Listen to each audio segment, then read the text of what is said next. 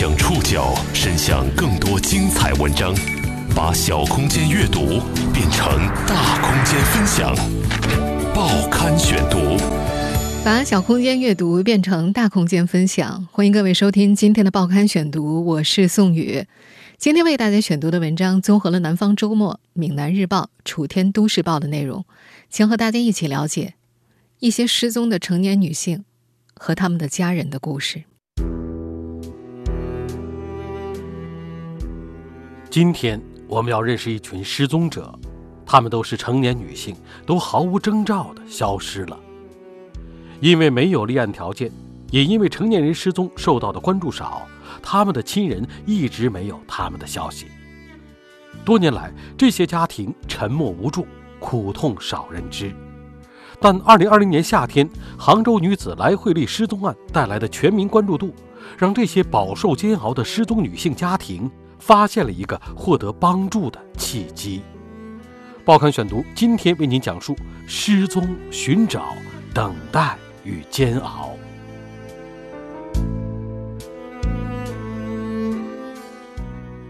蔡瑞星找女儿已经找了十六年了。十六年前，他的女儿蔡伟娟二十一岁，右脸有个印子，是长青春痘留下的，门牙稍宽，近视三百度。身高一米六四，不胖，闽南口音，这些特征在五年前中央电视台的《等着我》节目的片尾三十秒播出过。伟贤，你在哪里？爸妈很想念你，爸妈和亲人每天都在盼望你早日回来团圆。也在九年前被中国失踪人口档案库登记过。过去十六年，蔡瑞星还把他们写在一张纸板上，他带着纸板。到过江西、湖南、湖北、安徽、浙江、广东、福建，希望这些文字可以帮他找到失踪的女儿。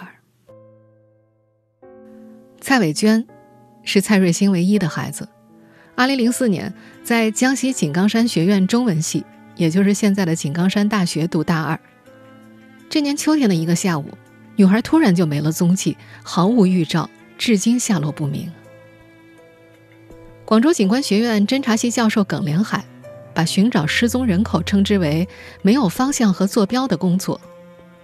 和儿童失踪案例相比，成年人失踪受到的关注度很少，寻回几率就更低了。线索有限，苦寻无果，家属沉默，带着至亲莫名消失的巨大心理空洞，他们就这样活着。不过，二零二零年夏天。一些多年的沉默、空洞和疑心，因为一个突如其来的悲剧浮出了水面。二零二零年七月五号，杭州中年女子来惠丽在家中离奇失踪，引发全国网友查案。十多天后，警方宣布其丈夫许某某有重大作案嫌疑。来惠丽的故事引发关注之后，来自天南地北的陈年旧案都因为这个契机获得了重新发生的机会。人们开始在社交平台上读到相似的离奇消失案，以及同样的疑虑重重。那些陈年旧案的家属们关注着来女士，也重新审视自己失踪的家人。他们忍不住猜想，自己的家人是不是已经遇害了？自己内心疑惑的那个人又是不是凶手？也因为来回率的遭遇，这些几乎已经心灰意冷的家属们发现。成年人毫无预兆的消失，原来并不罕见。这些成年人失踪案总是相似的，开头总是很突兀，人不见了，之后几天也联系不上。在刑侦专家们看来，成年人失踪的原因很复杂，有主动、无意识、被动三种模式。但对找不到亲人的家属们来说，他们总倾向于最后一种。报刊选读继续播出：失踪、寻找、等待与煎熬。二零零四年的时候，蔡伟娟的失踪就非常的突然。那是二零零四年十一月十六号，这个二十一岁的女生刚上大二，上午还在图书馆借书呢，下午就旷了课了。时隔多年，当时的班长林少俊还记得，二零零四年深秋的那个上午。他遇见蔡伟娟走出图书馆，手里拿着新借的两本书。两人打了个招呼。他印象里的蔡伟娟并没有什么异样，可下午上课点名的时候，蔡伟娟没来。有老乡说，她可能出去散心了。一连三天，蔡伟娟都没有回到学校，副班长只好再给福建漳州的蔡伟娟爸爸蔡瑞新打了电话。这个学生十一月十九号晚上十二点打电话给我，我当时听到这个消息，我的妈妈、我的老婆两个人都。晕倒过去，急救到医院去急救。天亮马上赶到学校去，去了以后马上贴寻人启事找人。到了学校之后，这位父亲怀疑女儿被绑架，因为女儿的证件都还在宿舍里，没有外出的迹象。但他没什么其他找寻的办法，只能发布寻人启事。蔡伟娟失踪五天之后，有看到寻人启事的人打来电话。说在吉安市人民公园花坛里发现了蔡伟娟的课本、镜子等随身物品。失踪十二天之后，她的单肩牛仔挎包则出现在了距离学校十多公里的清源山上。江西省吉安市公安局清源分局的立案通知书显示，该局于二零一一年八月十二号把蔡伟娟失踪案列为拐卖案进行立案侦查，而这个时候距离蔡伟娟失踪已经过去将近七年了。判定人口失踪需要一段时间，广州失踪者李佩珊的家人等了一个月。李佩珊是二零一六年失踪的，当时李佩珊的大女儿十六岁，读职中，小女儿上六年级，小儿子两岁多，还在喝奶粉。妹妹李佩珏最后一次见到姐姐，是去给小外甥送奶粉，她记得那是二零一六年十月十六号。姐姐李佩珊一切正常，一家人开开心心的吃饭。幺六年十月份的十六号，我还在他家里吃饭，都很正常的。他叫我帮他买一件衣服，寄快递叫我一个朋友。我十七、十八、十九都有打电话给他，但是他都没有接听。后来要打，都是我姐夫在听电话，他都说他去打麻将了。一开始，李佩珏并没有疑心，因为姐姐平时就是这样，打麻将的时候不喜欢人家打搅她。可二零一六年十一月十七号前后，李家哥哥要办孩子的满月宴。十一月的十七号那个晚上，刚好我哥的小孩满月，我姐夫他可能觉得瞒不下去了嘛，他就说欠了几百万就跟人走了。我心想着他平时打麻将怎么欠几百万呢？去哪里欠几百万？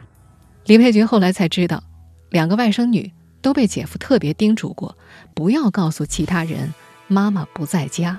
星期五回来。他没看到妈妈，他爸爸就跟他说，他妈妈欠了几百万去躲债了，叫他两个女儿不要跟阿姨、跟舅舅、跟外婆他们说，呃，妈妈不见了，不要跟任何人说。成年人失踪的情况很复杂，有人因为家庭不和外出躲债，或者逃避追击，主动脱离熟人社会；还有人出于痴呆、精神疾病、醉酒、吸毒等原因，暂时性失联。也有人失踪是因为拐卖、拐骗、杀人、绑架等情况。西南政法大学刑事侦查学院教授裘树祥以此把成年人失踪划分为主动失踪、无意识失踪、被动失踪三种模式。而在几乎所有的家属看来，他们的家人失踪都更像是第三种，遇到拐卖、拐骗、杀人或者是绑架，情形颇有可疑之处。比如蔡瑞新就觉得，自己在江西吉安失踪的二十一岁女儿蔡伟娟的证件都留在宿舍里。再比如，广州失踪者李佩珊没有带走手机、身份证和钱包。关于后者，李佩珊的丈夫也给出过一些解释。他先是说妻子打麻将输了几百万，不敢在家待着；后来又说妻子跟人跑了，怀了对方的孩子。后来他就是十八号的早上，他就打电话给我弟，又不是这样说法了。他说怀了人家小孩，跟人家走了。我觉得他前言不对后语，我们就怀疑了嘛。我们就说去报警。他说报什么报？有什么好报？咁过人嘅佢话。家人失踪了，家属们大多选择报警，但得到的回复大同小异。蔡伟娟的父亲蔡瑞兴，二零零四年就在女儿的失踪地江西吉安报了警，但当时被告知没有立案条件。现任吉安市公安局清源分局刑事警察大队大队长庄建平说：“因为此前无法确定蔡伟娟的状态，没有凶杀现场，没有与其他人有明显的矛盾，不涉及财务或其他纠纷，不属于未满十四岁的未成年人，案件立杀人、立拐骗都不现实。”西南政法大学刑事侦查学院教授裘树祥指出，只有在提供非常有力的证据。表明失踪人员被害或者被拐卖的情况之下，公安机关才会列为刑事案件来进行侦查。如果证据不充分，只能证明这个人不见了。所谓失踪，大多如此。因为警力有限，国内的人口失踪报案大多难以立案，失踪者家属们很快陷入了活不见人、死不见尸的漫长痛苦里。各种怀疑和猜想会在他们的内心如野草般疯狂生长。报刊选读继续播出：失踪、寻找、等待与煎熬。亲人失踪是一种慢性钝痛。在广州，自从二零一六年女儿失踪之后，李佩珊的母亲轻微中风了，手脚不大灵活，一家人。也减少了相聚。以前过年的时候，都是李佩珊买礼品、买水果，而他失踪之后，家里空出来一块儿。在湖北随州，李潘的父母已经忍受了十一年的煎熬。湖北随州女子李潘是二零零九年在当时的居住地广东东莞失踪的。二零零九年，李潘刚消失那段时间，他的父母迅速憔悴消瘦。老父亲在家种田，偶尔犯痛风；母亲经常性的神经衰弱，瘦的只剩下七十来斤，走路都要人搀扶。李潘的生日是农历八月二十，中秋节之后。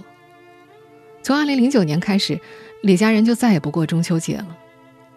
李潘给家里留下的仅有一张照片。那是他儿子半岁时拍的全家福，特意寄回老家给父母看看的。李潘是十五岁便辍学打工的家中长女，跟着亲戚到了东莞，进工厂做拉链，挣了钱寄回家供弟弟妹妹读书。每隔三五天，少不了给家里打个电话，因此小妹李娜总说姐姐是恋家的人。在李娜眼中，姐姐淳朴、勤劳、安分守己。听话懂事，只有在结婚这件事儿上顶着家庭的压力。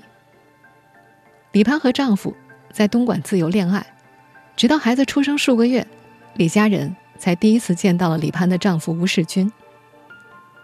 在李潘的印象里，这个姐夫话挺少的。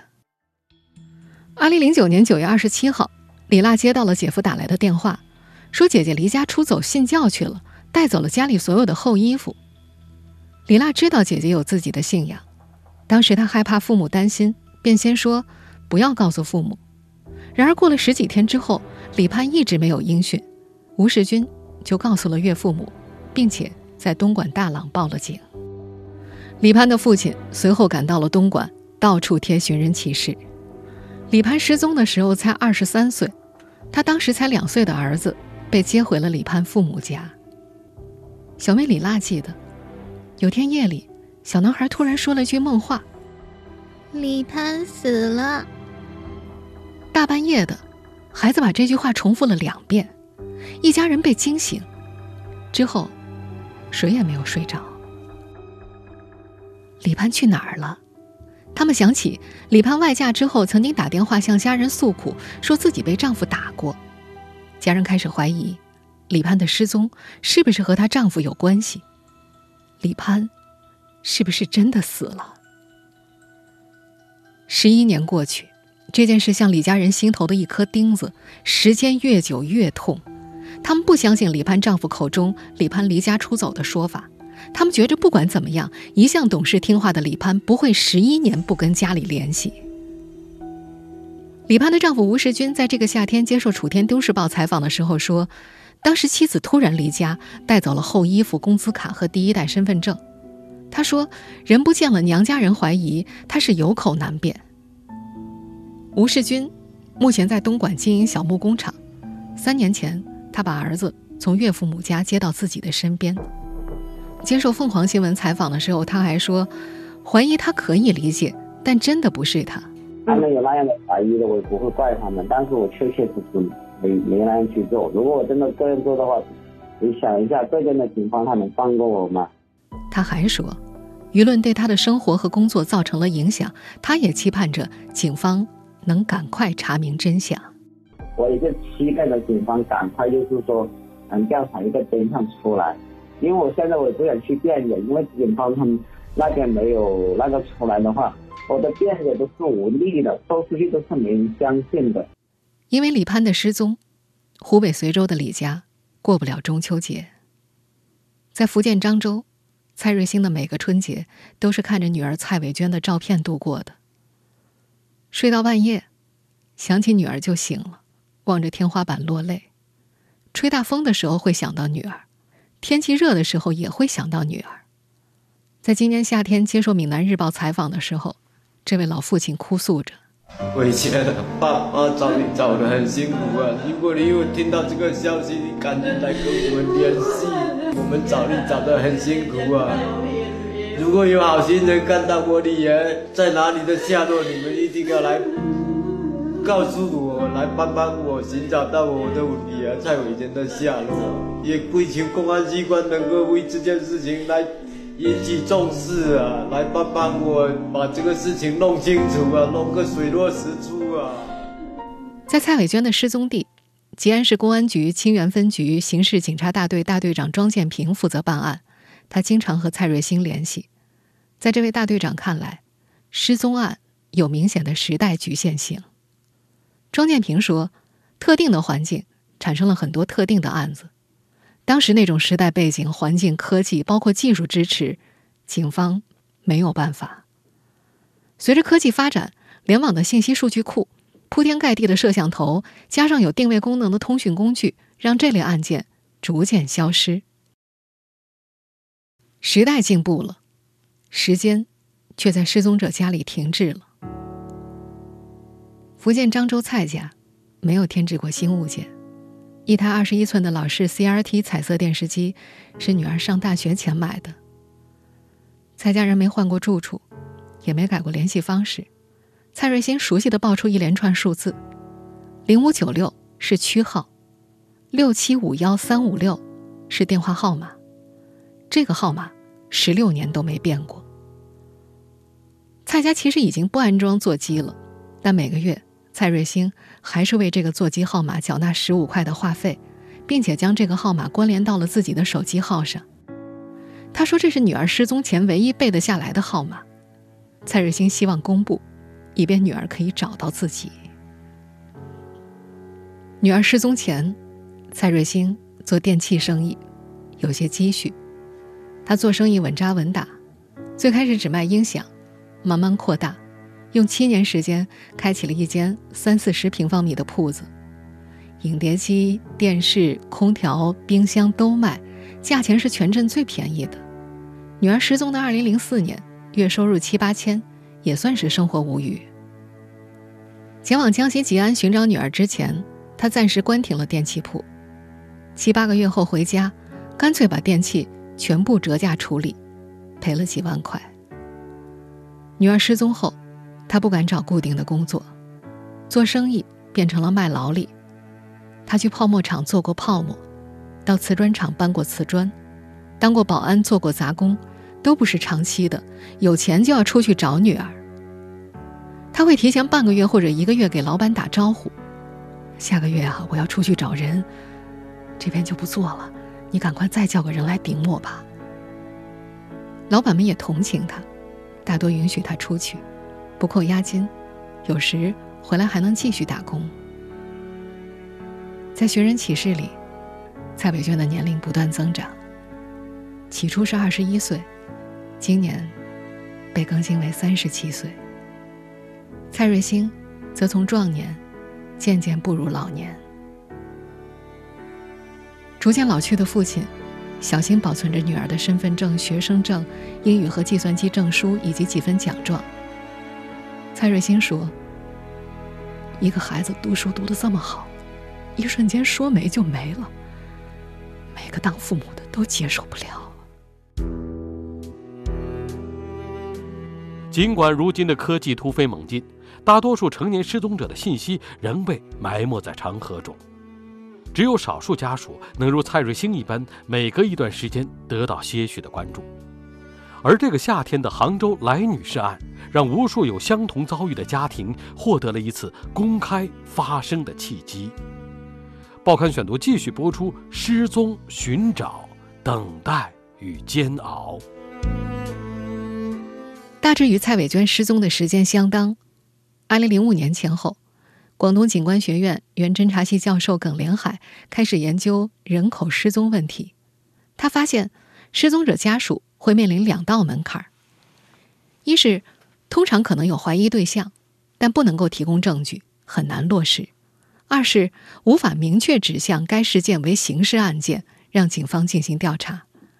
家属和警方之间信息脱钩，彼此互相不理解。耿连海解释了警方通常的侦查思路：进行案件分析的时候，要找这种因果关系，要找密切联系人。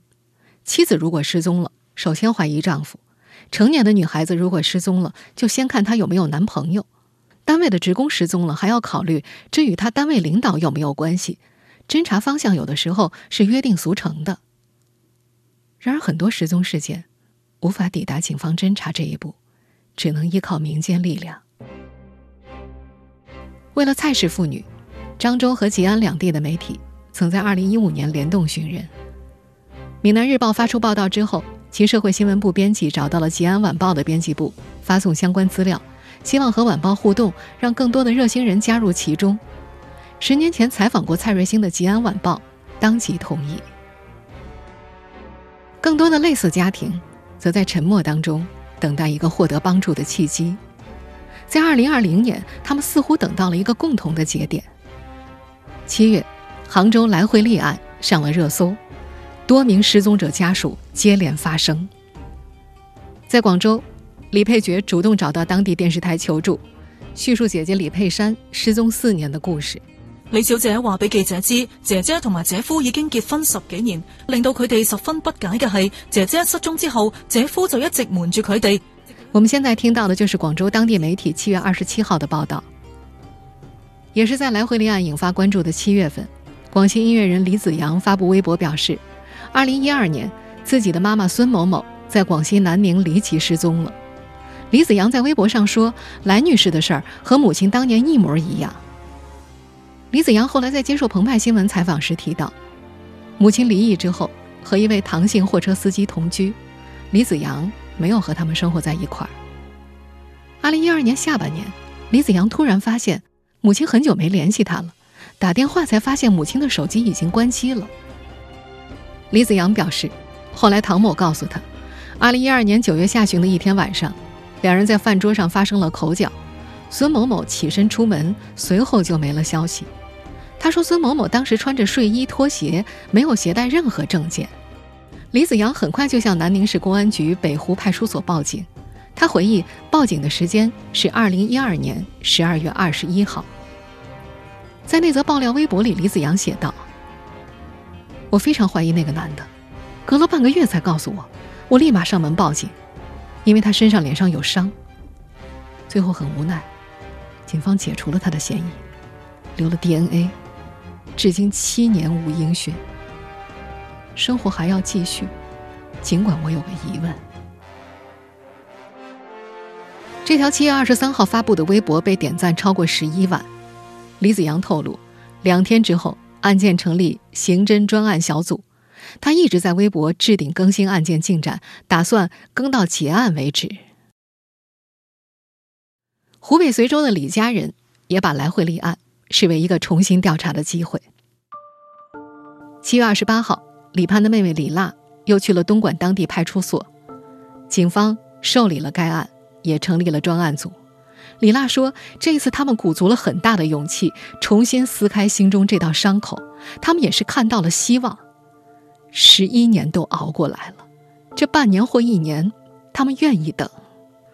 这一系列因为杭州来惠利案重新获得关注的成年女子失踪旧案，目前进展最快的是广州的李佩珊失踪案。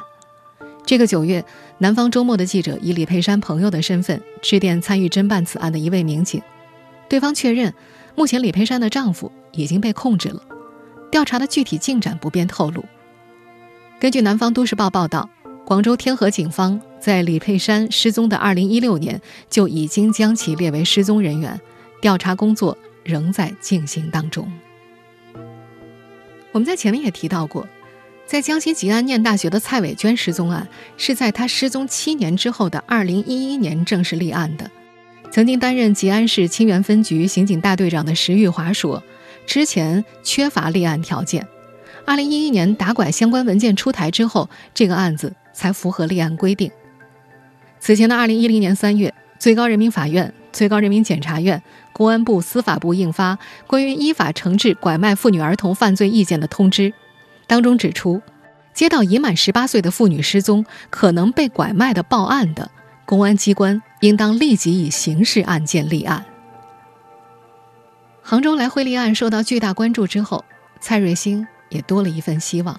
他不仅接受当地媒体采访，也开始在网络上发文求助，指望把消息扩散出去。随着时间的流逝，这位老父亲面临的现实困难越来越多了。他自己的母亲九十八岁了，几年前摔断股骨，老人家身边再也离不开人照顾。妻子患了心脏病，精神也恍惚，卖水果的时候经常算错价格，今年来开始行走不便，一家人的生活都压在了步入老年的蔡瑞星身上，他没法再出去寻找女儿。回忆过去的时候，蔡瑞星语带哽咽，他总是在想。自己在女儿失踪之初和校方、警方沟通，是不是表现得过于理性了？是不是应该闹下去，争取多几分重视？他回忆自己当时的其他考量，譬如，女儿如果找回来的话，还要继续在学校读书的，可不能跟学校把关系搞得太僵啊。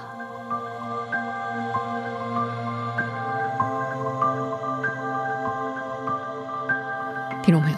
以上您收听的是《报刊选读》，失踪、寻找、等待与煎熬。我是宋宇。今天节目内容综合了《南方周末》《闽南日报》《楚天都市报》《澎湃新闻》的内容。收听节目复播，您可以关注《报刊选读》的微信公众号“宋宇的报刊选读”。我们下期节目时间再见。